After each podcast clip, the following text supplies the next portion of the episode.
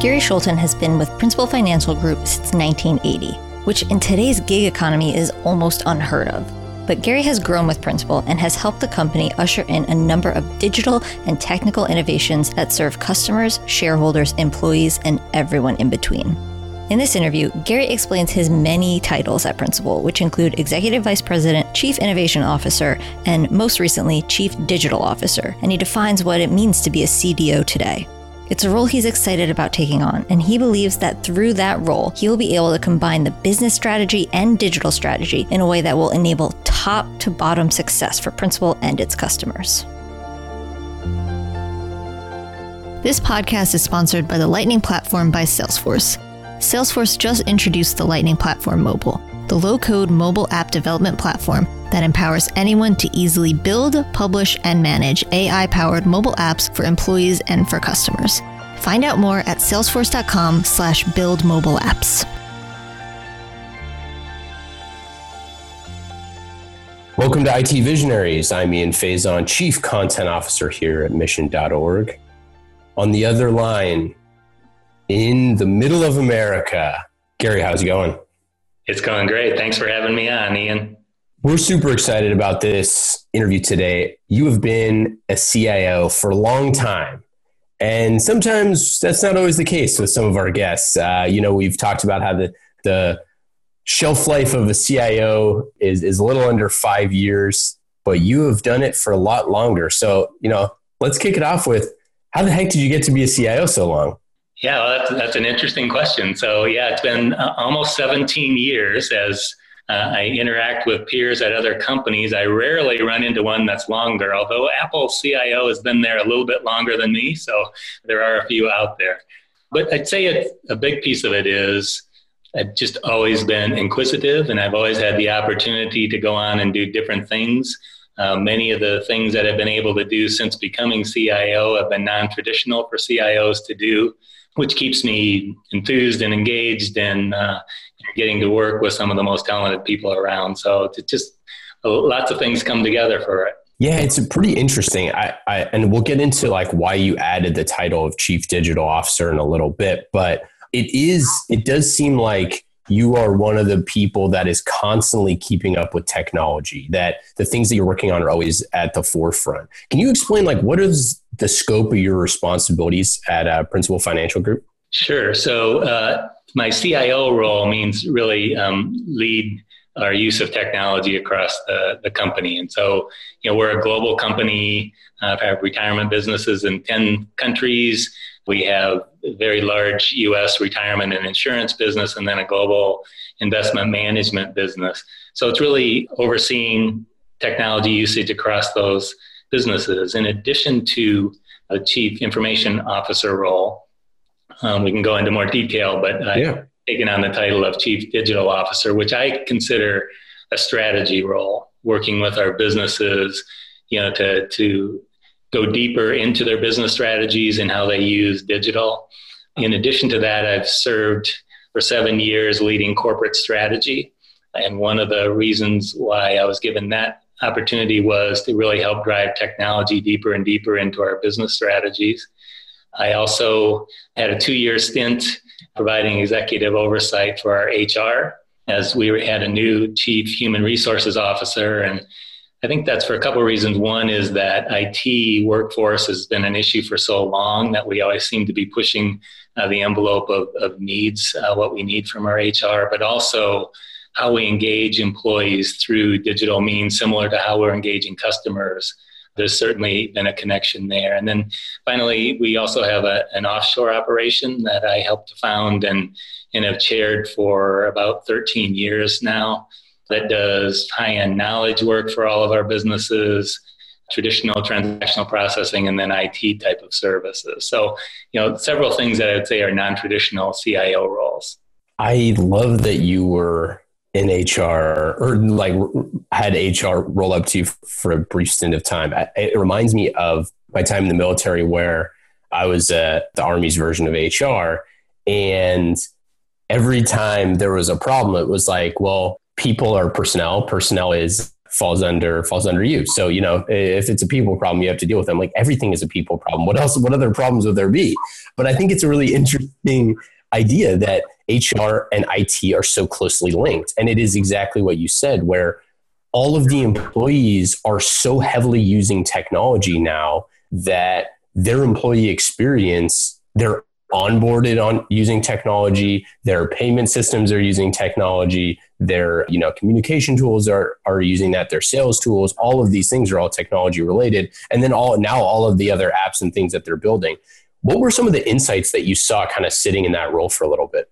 You know, I think one of the things that we spent a fair amount of time on was does our current workforce fit where we think the future is going to go with you know digital strategies? And and so that's something we spent a fair amount of time with defining the skills uh, and attributes needed from employee and workforce in the future.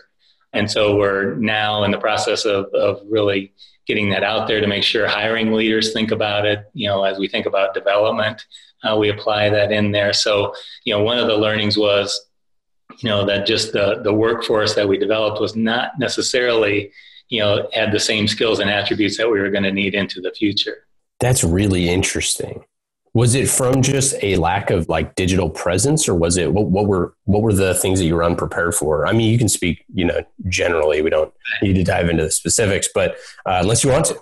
Yeah so so as we see our, our digital strategies across our businesses you know that's really our definition for digital is using some specific types of technologies in your business strategy to drive your business strategy. So one is, you know, engagement. So that's employee or customer engagement capabilities. So that's things like social media, mobile, web, and those kind of things.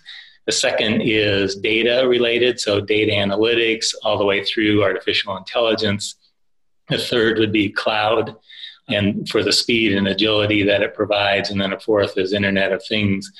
And so some of the some of the attributes and skills that we're looking for is really those that are comfortable using data.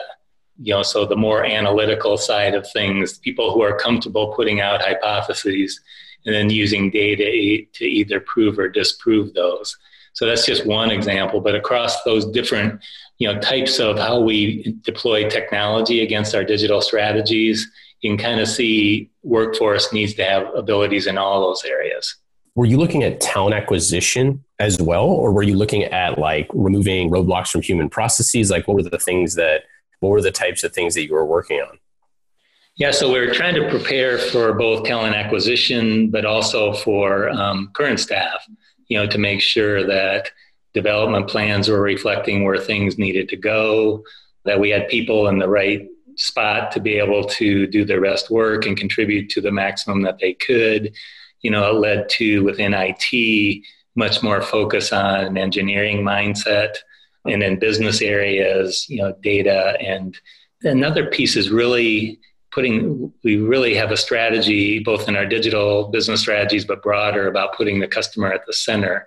And so a part of it means, you know, our business people and IT people working together you know, to really understand the changing expectations and needs of the customers. That how we've interacted with them and dealt with them in the past, you know, is not what they expect and what they will demand going forward. So, you know, it's really making sure that we have people who are focused on that as well. Yeah, that's that's really interesting. You have people all over the world, but the headquarters is in Des Moines, Iowa. How has the war for talent been for you for both recruiting your internal teams and then, you know, as a company? I think sometimes we talk to companies where, especially in like financial services or, or things like that, that it can be tough to get tech talent because the problem set might not feel as engineering heavy or something like that. But how have you how have you kind of uh, looked to solve the, the war for talent? Right. So we have uh, uh, about 1,800 technology professionals in right here in our in our home office in Des Moines. That's out of about 3,000 worldwide. And, and I just had an opportunity a couple of months ago at our investor day that we had in New York, where we were talking about you know extraordinary investment that we were making to accelerate some of our digital business strategies. And I was telling them about you know, one of the reasons they could have confidence is because of Principal's history of with innovation and applying technology to business strategies, but also, you know, our ability to attract and retain talent here in Des Moines. So I gave a couple of stats, you know, that that last year Livability magazine identified Des Moines as one of the five up and coming tech hotspots.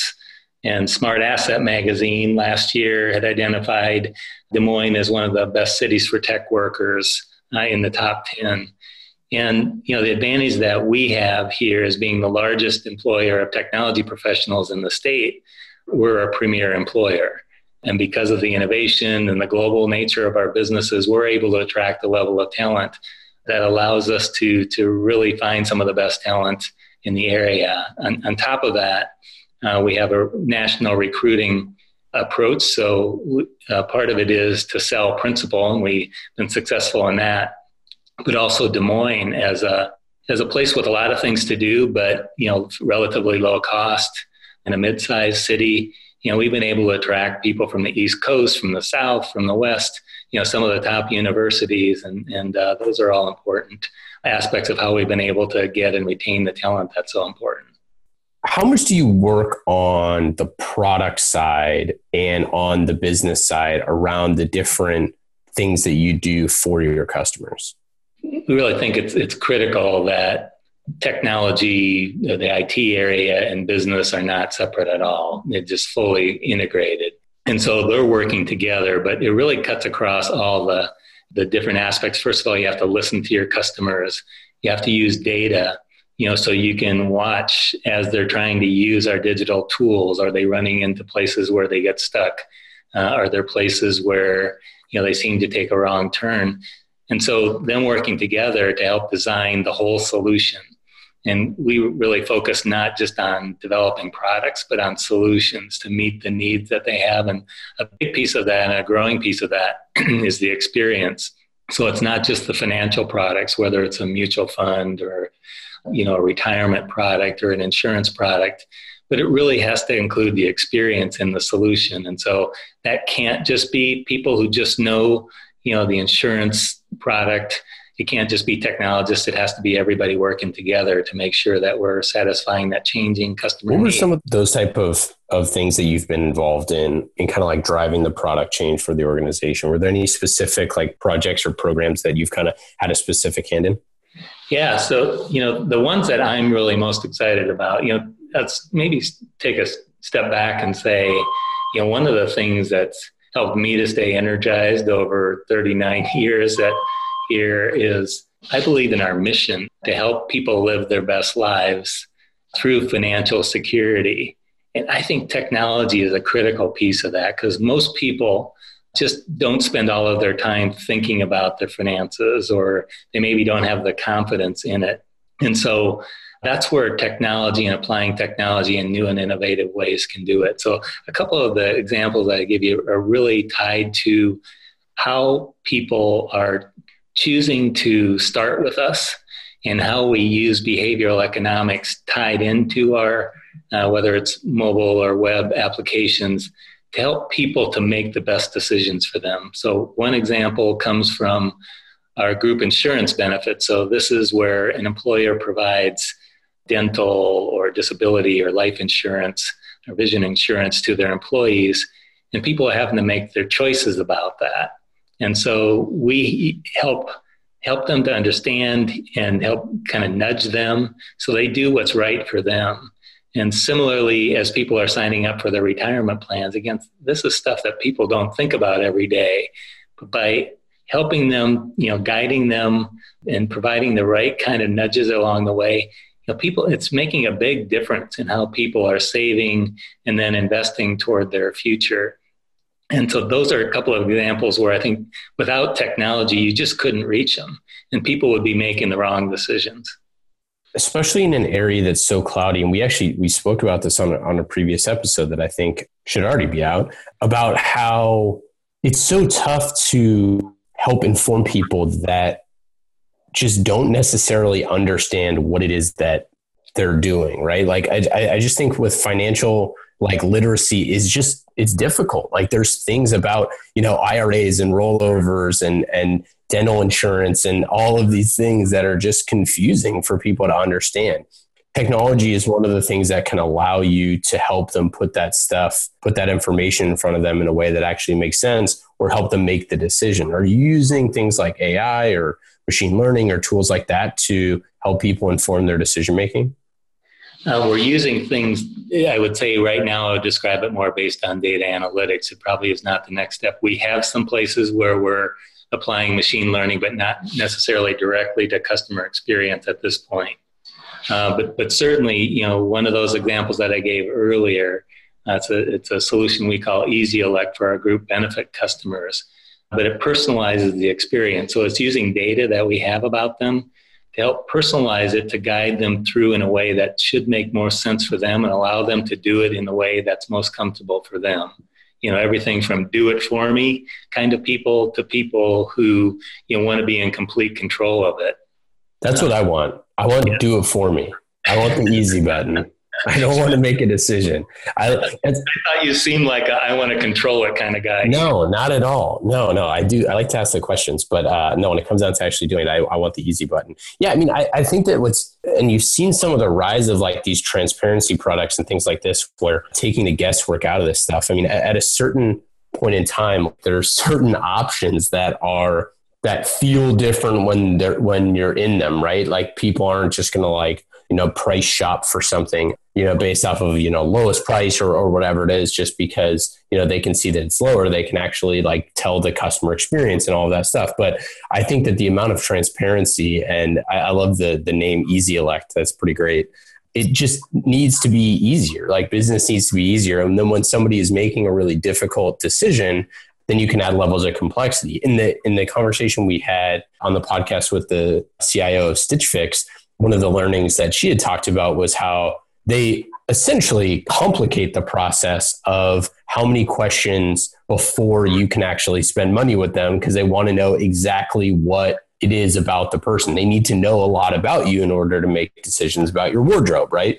Have you seen similar sort of things like that where the more information that people are willing to give you, the better decision making or you know the better options that you can share with them about what what might make sense for managing their assets for the next 20 years or or, or things like that? Yeah. So so definitely you know we've we've done studies to kind of optimize how much is too much how far is too far you know in terms of what kind of data you're trying to collect because obviously the more data that we have the more we can personalize the experience. So i think we're you know trying to thread the needle between as simple as possible certainly has to be a part of it it has to be transparent. Um, it has to be compliant, and increasingly, you know, there are restrictions around things for that. But then the fourth element, as I mentioned earlier, is it has to guide them because this is difficult thing. So you can make the process easy, so you can have yeah. the easy button. But if it results in them choosing the wrong option for them, you know, that's yeah the right outcome for the client that we're looking for. So it really has to take all four of those into consideration. And then the, the secret is you, you don't just put something out and it's the finished product. You put out a minimum viable product, you watch the data, you see how it's used, you can see where, oh, they're getting stuck or they're making the wrong choice here, and continue to improve it so you come to the right balance of those four elements. I want to talk a little bit about you embracing the role of CDO and this kind of strategic role. Do you think that, and I know every company is obviously different, but how do you view this changing technologist, this chief technologist, you know, what we normally call the CIO? How do you see this role changing? Because I think there's a really interesting thing with a lot of the organizations that we've we've had on where some have a CIO, some have a CTO, some have both, some have both and a CDO. Sometimes the CDO is actually a marketer. Sometimes the CIO and the marketer work hand in hand. Like, how do you kind of view this role of you know the chief digital officer? And like, did you really need the second role, or is this should this have been somebody else, or do you think that do you think that it fits to have it shared in together in one place? I, I, think you hit it, Ian, that there's just so much change going on and companies are trying to adapt to it. And I think those that are more forward thinking are taking different approaches than those where technology has sort of been looked at as a back office thing in the past. That's never really been the case here. So I, I would say, and, and just an interesting story when when I was talking with our CEO about something that was needed and we talked about it and, and as we were talking about it i said well that sounds like what many companies are calling a chief digital officer. And i have a good friend who uh, who chairs the mit center for information systems research peter weill and i've heard him rail against the term chief digital officer. He just thinks it's a bad idea and so, you know, when I just had talked with my our CEO and kind of concluded this was the right thing to do, I gave Peter a call and said, "Hey, guess what? I'm going to add that to my title." But his his point was he sees at too many companies where you have a chief information officer and a chief digital officer, and they're sort of put at odds. And the budget, the heavier budget is with one of them than the other, and it just seems to create a division where there doesn't need to be a division. So he actually was supportive of this. But you know, my view is I think this is a part of where CIOs in the future are going. That for a long time now at Principal, the CIO hasn't really been just as running the back office, running the infrastructure, like uh, some companies use the title in that way. It's been really more a part of the executive management team, helping to drive strategy, and our, uh, as we talked about, you know, where we needed to focus, we saw that Principal's business strategies, an increasing percentage of them are really digital business strategies. And we really wanted to send a message both externally and internally that we're going to be more aggressive in more parts of our business than we had in the past. And we thought by naming a chief digital officer, uh, it sent that message, but also formalized the fact that I would be working with business leaders across the company to help drive digital further into our business strategies. I really think that's the direction that the role of the CIO is going to go in the future to really be considered a you know business strategist uh, working with the rest of the company to make sure that technology is driven deeper and deeper into their business and business strategies. You know, this is a uh, this is a random reference, but every time I see the uh, the digital, I always think of like "Let's Get Digital," like Olivia Newton-John song "Physical," which probably is a weird reference, but but I was thinking it's like like kind of everybody sitting around deciding like, hey, we need to get more digital, like kind of in the board meeting. But I think that you know, and I think that there's truth in jest there because it is kind of that decision. And from a lot of the CIOs and IT leaders that we've talked to, those conversations literally happened that they sat around in the boardroom and were like, hey, we need to have a digital posture. It needs to be permeated throughout the entire organization. It can't stem from IT. It needs to come from the CEO and it needs to be across the company. It seems like you had a lot of senior executive buy in for this, obviously. And how did you kind of go about having that conversation and then positioning it internally in the company? So, yeah, that, that's really a good question. So, as again, as I've talked with our CEO and and our board about it, we had already formed, and I chaired for a few years before we actually made that title change, a digital strategy committee across across our enterprise. So we had senior business leaders and their CIO from their division who sat in it along with the chief marketing officer. And so we've been working across things like you know, inventorying our digital strategies, categorizing them into those that were offensive versus defensive, those that we would be shooting at getting to industry parity where we're shooting for differentiation. And really then having those discussions with the executive management group and then finally the board. And that was the process that we went through then to really identify several of our digital business strategies across our businesses and some at the enterprise level that we felt you know the return was such that we really owed it to our stakeholders our shareholders and our customers to really accelerate through an extraordinary investment.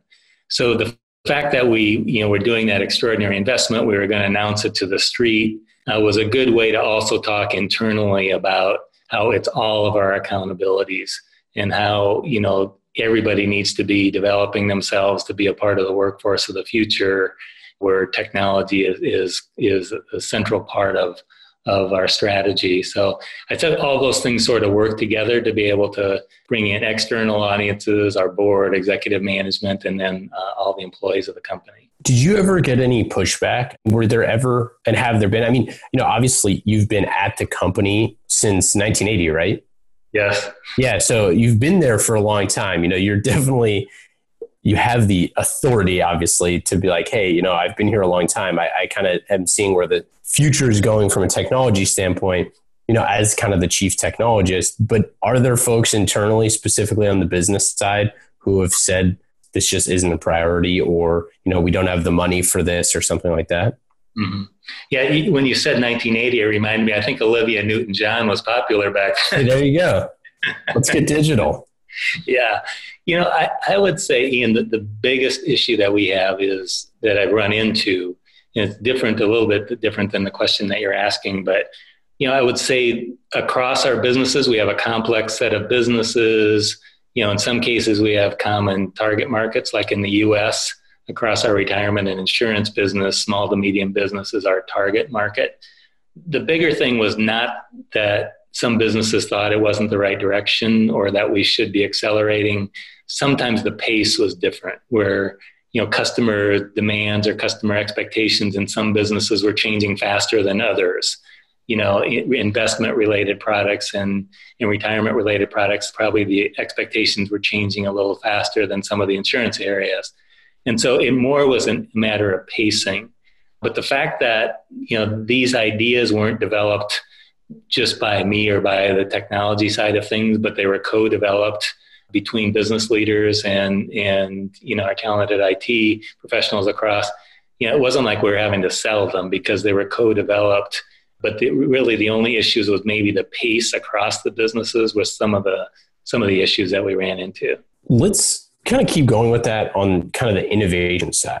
What are you doing internally to drive innovation? Like are you doing hackathons? Do you have citizen developers? You know are you making apps internally? You know what what are the what are the kind of things that you're doing to keep everybody engaged and innovating in a field that you know traditionally has not driven the most technological innovation yeah so so we, are doing a little bit of all the things but i would say you know some of the some of the key things that i think contribute toward it uh, we have been doing, uh, we, we don't call them hackathons, we call them code jams because in the early days, so we've been doing them for close to 10 years. And in the early days, you didn't want a financial services company talking about hack anything. That's so, true. Yeah, yeah, yeah. I love that. But it's really mostly to get things sort of to, to the prototype stage comes out of our, our internal hackathons.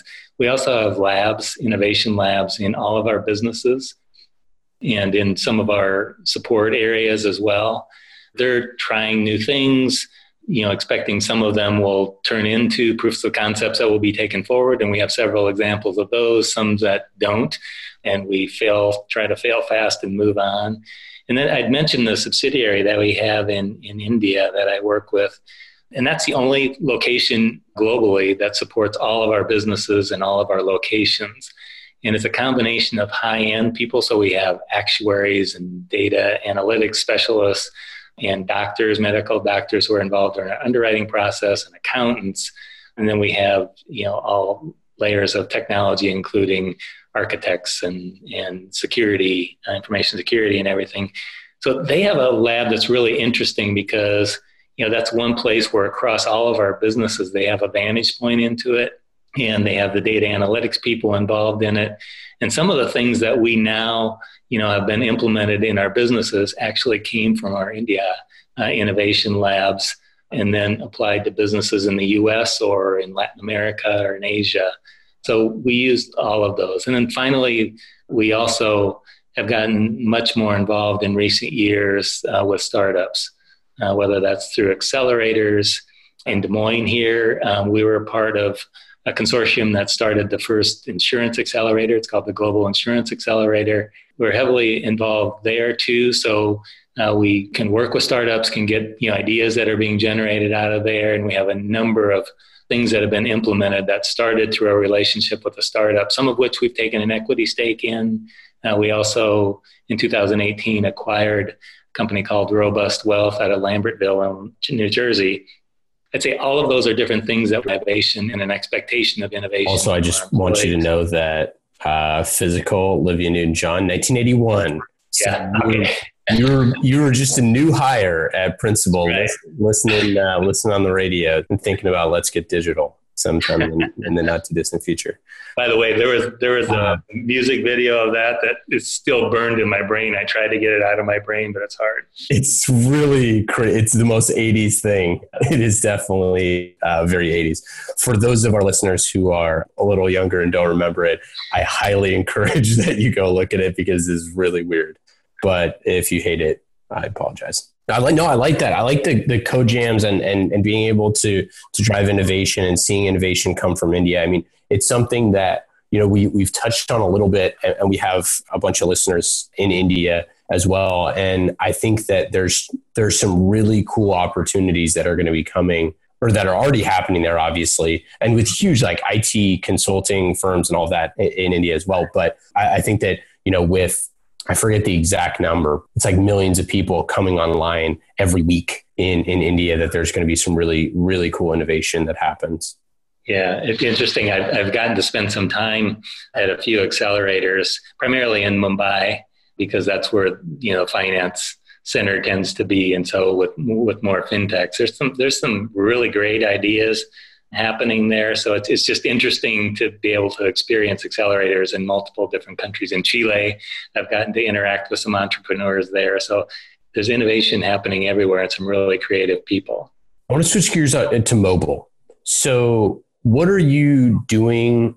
You know, what have, what have you been working on behind the scenes for mobile and where do you kind of see the, the future of mobile heading? Yeah, it, that's an interesting lens from a global company because you know, we have our retirement businesses are primarily in emerging markets in in uh, Latin America and Asia, and you know, mobile is further along there than it is in many of the developed countries. That's where you know most people access the internet, and this is a, a situation where we're learning from what our businesses in China and India and Chile and Brazil, you know, are doing to be able to to apply some of the same concepts within the US. So, you know, we, we have applications across the board. Again, back to the meeting the customer expectations and changing customer expectations. Every place, you know, as millennials come of age, there's an expectation that more and more of their life is going to be done through mobile. And so, you know, you need to be ahead of that and stay ahead of that. So we have mobile capabilities across the board. Kind of an interesting one that we rolled out and started with working with a with a startup here in the U.S. is on our life insurance side. Uh, it's called My Principal Lifestyle, where it allows people, and they can be customers or not necessarily customers, but tied into their you know what they do each day through exercise and diet and other things. And then it, it has a bit of a gamification in there that they can win prizes, but you know, obviously it's helping data and it's helping with life insurance customers that it's to all of our advantages to people to live healthily. So are you seeing things like connecting to Fitbits or things like that where you have, you know, these health trackers or these sort of things? I mean, you know, there's so many health apps that are that are coming about and obviously like all sorts of like dieting things and uh, and exercise tracking and getting your steps in and all that. Do you see that that those will have integrations in the future, or how do you look at that? Yeah, definitely. So for for applications like I was just describing, you don't want people to have to enter it if they already are tracking it through some form of uh, Fitbit or, or other kind of tool like that. So definitely, and as they get more standardized, so you get standard APIs to be able to pull data you know back and forth you would expect more and more of that into the future. What about some of the ai and machine learning that we, we touched, touched on briefly? What are the things that you're working on from an ai standpoint that are, are kind of pushing limits? Like are you excited about ai how do you how do you see this? Yeah so so we have multiple things going on. I you know i think for companies like principal in the near term there's going to be more ai that's built into things that we're buying as opposed to things that we would build from scratch. So, you know, we have things, everything like you know, we worked with a, a third party develop a sentiment analysis on calls. So as customers call into our contact centers, you know, we can do sentiment analysis based on that. But the, the most interesting thing that we have going on where we're building an application from scratch, working with a couple of uh, startups uh, that we're involved in, is in our investment management side. So we've had you know a global research platform for 20 years, and it's helping, for example, on our equity side, for them to analyze which are the best stock options that are available out there to be able to invest in.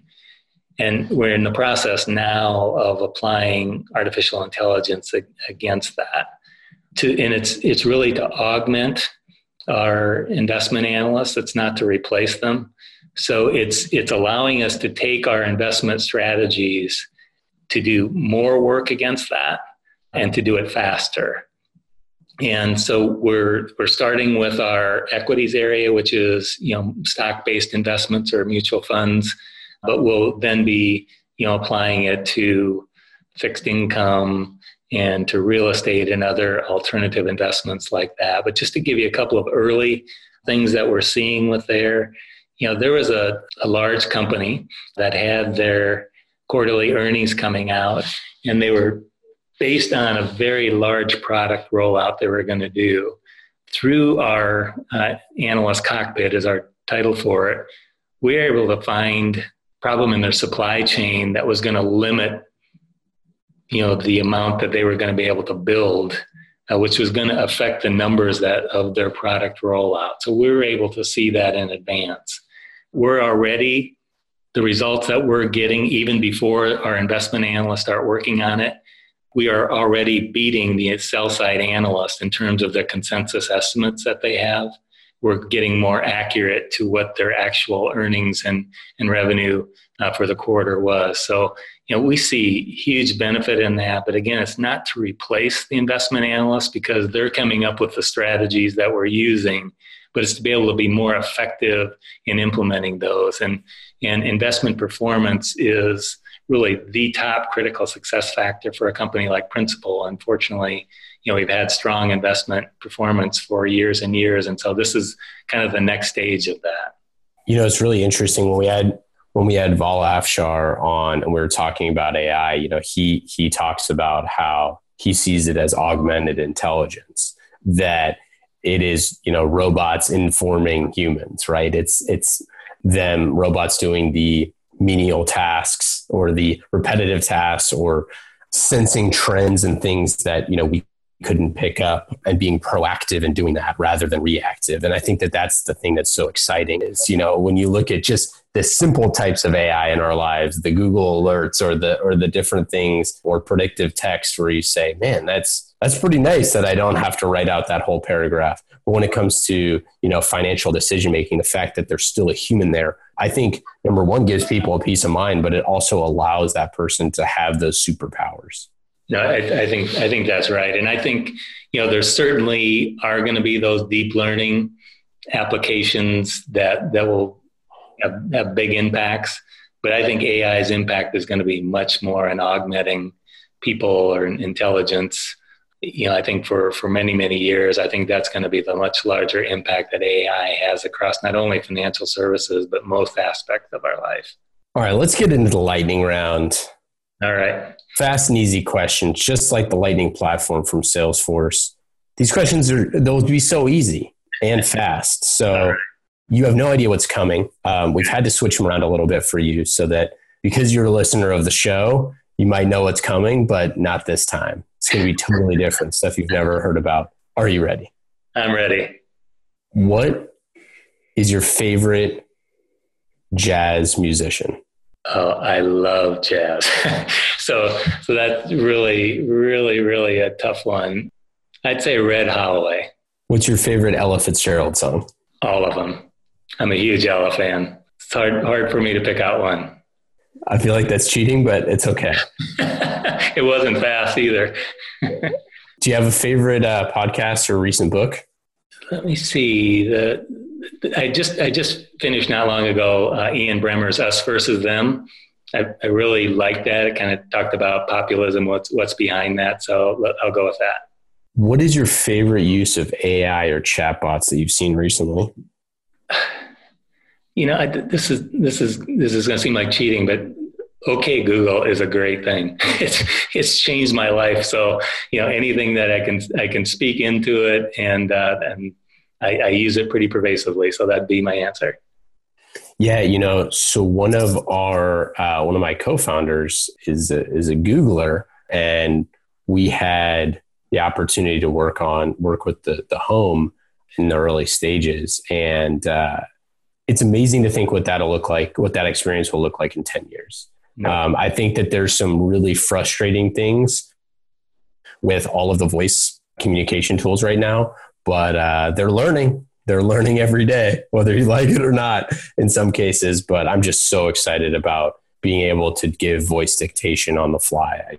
Yeah, and if you could do a if you could do a split screen of a voice recognition from five years ago versus now, it's incredible the progress that we've made. Yeah, I mean, when Siri first came out, and it's like you know, you couldn't even you couldn't even say anything. I had I was talking to Siri uh, yesterday, and it like made a recommendation on that like that I should up I should tell her how to pronounce the name or whatever or whatever it was. Basically, like you know, you should put this like you should say this person's last name and it, you should save this so that I can know who you're talking about in the future. And I was like, whoa, that's new. Haven't seen that before. Yeah. Favorite one day getaway in Des Moines, Iowa? We have a lake in the middle of town. I'm a runner. So if I can get away and run around the lake, I'm, I'm happy. What's the favorite time saving tool that you use every day? My first thing that jumped in my head was iPad because I, you know, have lots of apps that I use throughout the day. So I, I have a hard time coming up with one app. So I'll just say my iPad. What app are you using on your phone that's the most fun? my favorite is Spotify, and I love music, so I'd say it's most fun too. A lot of jazz. Yes, absolutely right. What's your best advice for a first time CIO? Surround yourself with the best people you can. What thing are you most excited about going forward? I really think technology is going to have a positive impact on the world. And, and you know, there's, there's all the consternation about is it going to eliminate jobs, AI and robotics and other things but throughout history, it's created more than it's actually reduced. I think this isn't lightning, but a quick example is, you know, it's allowed us to reach customers that couldn't be reached before. They didn't, if they didn't work through an advisor, you couldn't reach them, and now we can reach them. So I think it's going to make the world better. I love it. I couldn't agree more. Anything we didn't get to? Any final thoughts? Not that I can think of, Ian. It's been it's been really fun. Yeah, it's been great having you on, and uh, yeah, we look forward to. Uh, following the progress and, and talking to you very soon.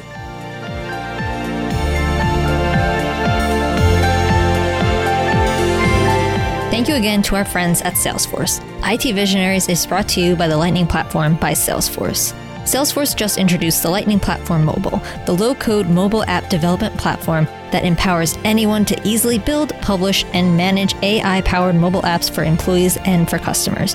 Find out more at salesforce.com slash build mobile apps.